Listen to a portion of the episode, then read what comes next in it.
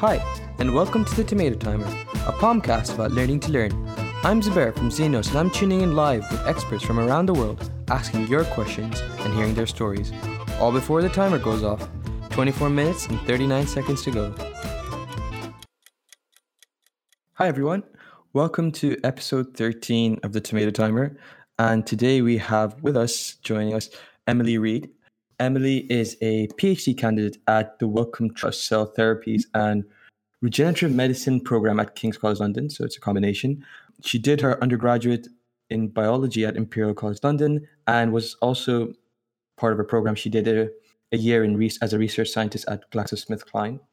And she's this amazing advocate for STEM education. She's been engaged with young people at the Evelina Youth Hospital Inspiring Youth Conference. And she also got a public engagement grant to run a summer course for A level students going to STEM. Emily, it's a pleasure for us to have you today. How are you? Hi, thank you. I'm really excited to be here. Yeah, I'm good, thank you. How are you? Good. Um, yeah, it's we have a plethora of questions for you. Um, Excellent. But I wanted to start off uh, first off with what you're doing right now. What's your current research about? Um, so I am, as you've mentioned, I'm doing a PhD, um, and the title of the program is Cell Therapies and Regenerative Medicine. Um, but specifically, mm-hmm. in my project, I'm using this incredible system called organoids, um, which sounds very science fiction. Um, but essentially, we're taking stem cells and growing them in a dish. And in my project, I'm using that as a model to understand inflammatory bowel disease. Mm and specifically looking at how the immune system and the bacteria interact in our gut and how this is potentially disrupted in inflammatory bowel disease.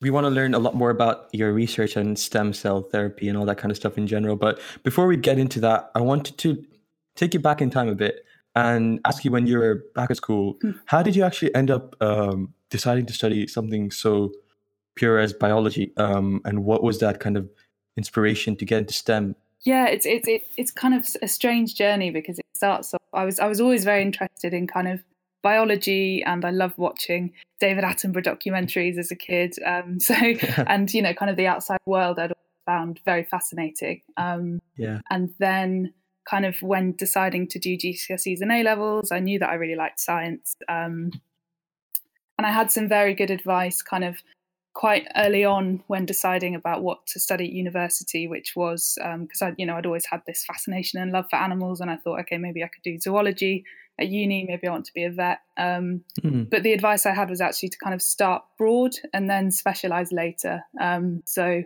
I started off doing biology, hmm. and then during my first year of university doing biology, I was like, oh no, you have to be good at maths to do zoology, and I'm not very good at maths. so then I kind of, and then this kind of interest in the more kind of cell biology, and particularly I found really interesting how there are these cells in our body that can, you know, do this incredible regeneration of parts of our bodies just every day when we're injured. Um, so that's how it kind of evolved into a more specific interest in stem cells. Yeah. So, and what about your year in research when you were at um, GSK, how was that? Did that kind of push you in a certain direction? Did it open up another mindset? Yeah, so definitely. So um, it was always something I knew I wanted to do, have a year outside of my degree working, because I think it's really important just to get experience doing anything um, and experience in industry is, is a great thing to do. It opens up lots of opportunities. Um, and for me, it was just kind of the experience of being in the lab day to day because when you're doing your degree, a lot of your time is spent in lectures, you're learning about the theory of biology, but having the opportunity to go out and actually apply that in the lab was was quite eye opening, definitely. Yeah. And one of the questions we had was what is your advice for those of us considering work integrated courses at university? Yes, so at university absolutely. I've, I've everyone who I know that's done it has had a had a pretty good experience. Um, and it, it can be really informative for lots of reasons so not only can it help you kind of inspire you for what you want to do and what you want to try but also it can help you decide oh actually maybe some things aren't necessarily for me so for example i loved being in the lab and i loved mm-hmm. that whole environment but i didn't want to work for it helped me kind of understand that i didn't want to work for a big pharma company like gsk um, so it's kind of a really good experience for eliminating and finding out what you do and you don't like. Yeah, that's really cool because um, it, it not only told you what to pursue, but also what not to pursue. Yeah, I think that's just as valuable as figuring out what you actually. Yeah, absolutely. You know the the opportunities are endless and the, the options are endless. So figuring out what does and doesn't work for you is is just the most important part of the journey, really. Yeah. Could you, um, as a as a give a layman explanation of what stem cells are and how they work, and yeah, yeah, a bit more about that. Yeah, absolutely. Yeah. So stem cells are a very interesting type of cell, um, and what they can do, which is makes them very special, is that when they divide, they can create more of themselves, but also they can go on and develop to become different types of specialized cell. Mm-hmm. Um, so, in the adult human body, there are lots of different types of stem cells that live in their particular organ. So, there's the skin is always a good example. Um, so, there's lots of um, stem cells present in your skin, and then when you're into your skin, or just in the day to day kind of shedding of your skin, these stem cells are able to divide not only to um, maintain their population, but then also to differentiate and become very specialized skin cells that do, you know, the fantastic job of keeping out, you know, the external environment. So mm-hmm. that's what makes them kind of special. Super cool. Um, and uh, there's a lot of um, kind of interest because of their almost um, supernatural quality in the sense that they're just turn into anything you want them to be. Um, there's a kind of like questions regarding, you know, uh, can we have like total organ replacement using stem cells? And have you in your research seen or heard about that? Yeah, so so the that's the thing that makes them kind of very interesting from a therapeutic standpoint. Is this oh, if they can become anything, we can push them to become, you know, an entire and another entire organ. Yeah. Um, but I think it's it's important to kind of bear in mind some of the inherent restrictions of stem cells because there's a lot of hype, especially in the media, about kind of stem cells as this wonderful silver bullet for almost every single disease, um, which isn't the case. Um, so in yeah. biology, the stem cells that we have in our body are restricted, so they're mostly able to differentiate or become a certain type of cell or a certain small specialized subtype of cells. So the problem with thinking about an entire regenerating an entire limb, for example, there's lots of different types of tissue. Um, so it's very, very complicated when you're looking at something kind of on that scale. Mm, okay, that makes a lot more sense. Um, because yeah, we we do hear in the media something that's it sounds as if it's gonna you know solve every problem there is, but obviously. So, what would the specific challenges be of using stem cells in any kind of uh, treatment or therapeutic?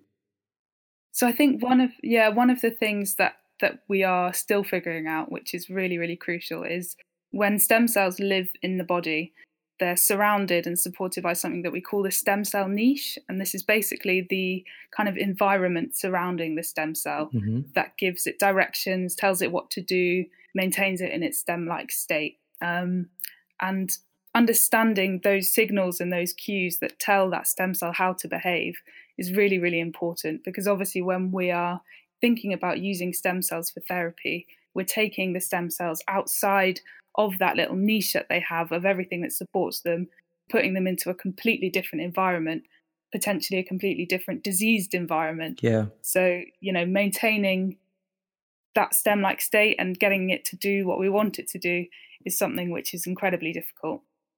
Very cool. Um, I wanted to kind of take it a bit um, more generalized and, and regarding media and, and also like the global opinion about um, stem cell research and yeah. I guess the ethical implications of it all. What what what is it like right now? Um, we hear a lot of kind of things on the media saying that people are supporting it and people are also very heavily against it. And how does it affect you as a scientist, as a researcher? Yeah, no, that's a really really interesting point. Um, so kind of speaking generally about you know the kind of world opinion of stem cells. As you say there's there's this whole spectrum of, of how people feel about stem cells. Um, and i think on the one hand people are very keen for their application for the treatment of certain diseases um, and i think that's you know that's a very good and positive thing. However people are obviously concerned about how they could potentially be used um, frill and you know it's it's a similar problem with when people think about genetic editing and you know there's the positive side of yeah. you know we can potentially cure all these genetic diseases but then there's always the concern of the designer babies and that kind of um, potential negative impacts of developing this technology. I think that for stem cells there's a lot in the uk anyway of regulations surrounding how you can develop and use them for therapy. Um, mm-hmm. The situation is slightly different in the States, and that's led to a few quite um, dodgy kind of stem cell clinics that are making claims that are relatively scientifically unfounded. Yeah. Um, so it varies where you are, I think, in the globe. Um, and as for me as a researcher, we've we've always throughout my education, I've had very good modules on ethics and the ethical implications of what we do mm-hmm. and kind of just having that discussion has always been something that's been part of my kind of education which is which is really important. Yeah. I wanted to draw an analogy that we had on an episode uh, just last week um, where our guest was talking about technology policies and things like ai and and and it's it's strange that you know we're talking about something that's very like you know two different spectrums completely technology and science and yet there were the similar kind of yeah yeah i guess issues and and challenges highlighted by both. And one of the things that was really um like quite critical and it, uh, it really gave me a good point to think about was the fact that we don't even know what we're looking at. The research is so far ahead that sometimes policymakers don't exactly know what what they're writing about or what policy they need to kind of shape. And does that is that uh, something that's also specific to stem cell research as well? Yeah, absolutely. I think that's a really, really good, really good analogy. That there's, you know, it's across the field in lots of different, you know, STEM subjects. Is that the rate of change in terms of research is so rapid. We're discovering such incredible things at such a fast rate, and there is a delay when it comes to how that's implemented in policy and how that's regulated in policy. Mm. Um, and there are things that are being done to challenge that. So we're encouraged to um, take an internship during our, our PhD, and one option for that is to go mm. and work in policy. Um, so I think just kind of building those bridges between scientists and government is is crucial. Yeah. Um, and there's lots of work being done around that, but it's it's again it's just the pace is so quick, um, which is which is where the danger lies. Absolutely, and a, a bit more of um not specific to stem cell, but just as a scientist yourself, obviously, when we are trying to solve a problem, there is a level of modeling required. There's a level of kind of making assumptions and setting out certain kind of, you know, this is what we're going to be solving because obviously we can't take into consideration everything, the whole environment around us. Um, so when you are kind of creating these, like, how do you get that balance between uh, making that scientific lab, laboratory test um, and then taking that into the real life situation and how do you find that balance of you know that's a good enough model to use yeah no it's a it's it's a really really good point and anybody working in kind of biomedicine or biosciences will come up against this um, we can only work with the tools and the models that we have um, and i think mm-hmm. one thing that's fantastic in science is the collaboration between different groups and between people using different models. So for us, uh, the model that, that we're that we're using, this stem cell based organoid model, is fantastic at um, when you want to look into really nitty gritty kind of pathways, things that are really hard to determine when looking at you know kind of genome whole genome association studies or when you're looking at animal models, but doesn't mean that they don't complement each other. So obviously if you validate something in one model, it's then really important to go and test it in as many other models as you possibly can to make sure that it holds true. Um, of course. You know, in in multiple different models, and it's not just an artifact of of what of the model that you're particularly working with. Yeah. Well, Emily, you're absolutely a like an inspiration and uh, like so far ahead. You're like a like an idol for us in terms of going through like STEM and getting not just through your undergraduate, but then graduate and doing your PhD. Um, but how would you say it was best for us, especially if we were thinking of going to these kind of career pathways, whether it's research or even um, in corporate? Um, how do we develop our interests and how do we efficiently search for opportunities to further our interests? Yeah, it's it's a really good point because I, it's hard when there's so many opportunities, kind of, in a sense now. You know, with with the resources that lots of people have available, it's really hard to kind of sift through and, and figure out what's you know where to spend your time and what to invest your time doing. Yeah, I think um, if there is something that you are interested in, a specific area of, of science or whatever it is, then following that up um, is is incredibly important outside of what you you know what you normally study if it's biology for example you know f- finding ways to engage in biology outside of just your A levels or GCSEs um, so there are universities often run kind of courses aimed at A level and GCSE students so King's has a kind of King's Stars course which is mm-hmm. great for getting involved in medicine dentistry scientific research um, I think signing up to, although it sounds very lame, but signing up to some mailing list as well, because then they just come through and um, you can see events going on around you. For example, Nature Journals has a has a mailing list, and they display certain events that are local to your area. Yeah. So figuring, finding, sifting through some of that stuff, although it does take time, I think it's worth doing um, because it just can help you kind of develop your interest and and figure out what you do and don't like. And it's obviously great for applications looking at university. Absolutely.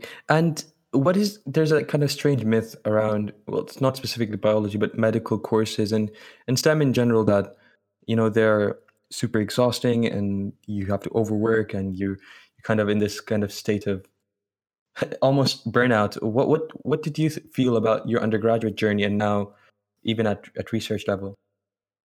Yeah, I, I think it's a really, really good thing to talk about and for people to be open about because it is it, it can be exhausting doing um, you know a degree and doing a PhD and I think it's true for degrees in lots of subjects not just medicine and biology but you know many many subjects um, when you get to university level it does become very stressful um, but just being aware of what support is available to you. Uh, most universities have very good um, support for when you're struggling, if you have problems with mental health. Um, there's often a lot of support that is available. Um, yeah, and I think it, being aware as well that, that that often these things, yeah, there are times of a PhD or a degree which are incredibly stressful, but there are times which are also amazing fun, um, and it's it's a balance between the two, definitely.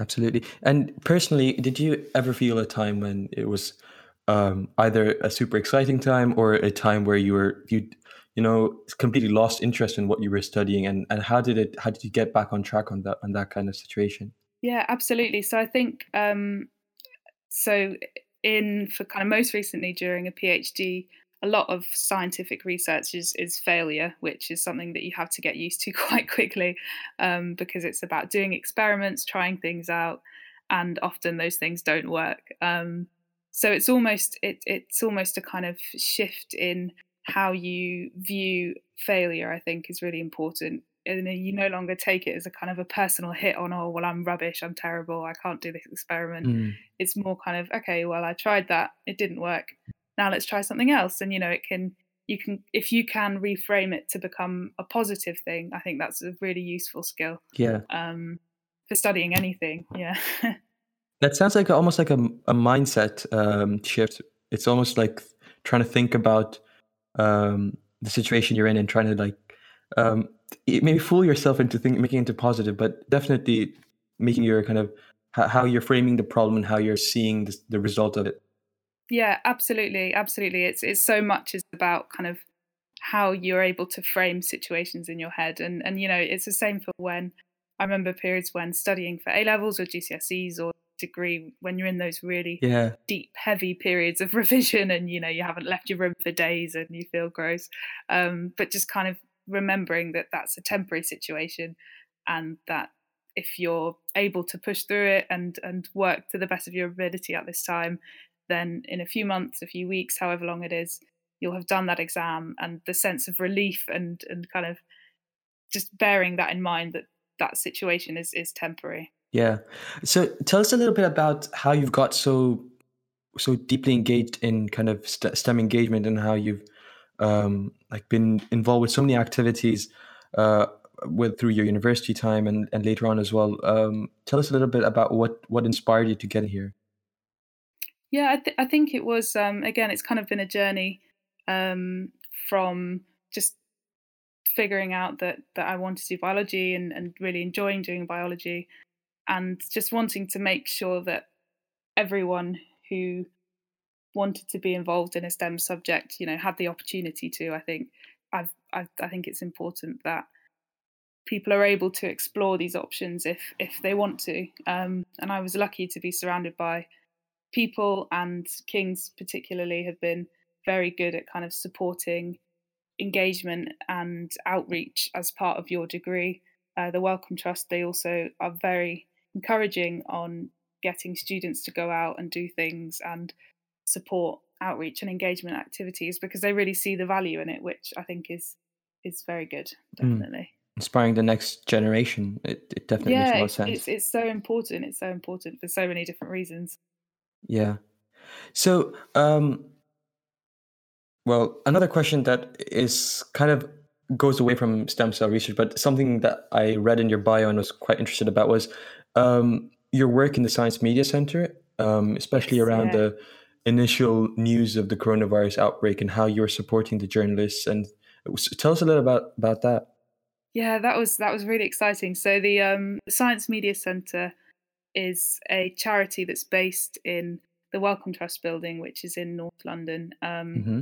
And so the work that they do is that they work with scientists and journalists to try and dispel scientific misinformation. Um, so they try and make sure that scientific stories are reported properly in the media, um, which I think is is very valuable. Yeah. Um, and so they they hold kind of these press briefings where they invite scientists who are specialists in their subject to talk about a particular thing or something that's happening in the media at the minute. Um, and so they held one of these in. So I was working in the Science Media Centre for a month as an intern, supporting them in getting these events together and and kind of doing their day to day running.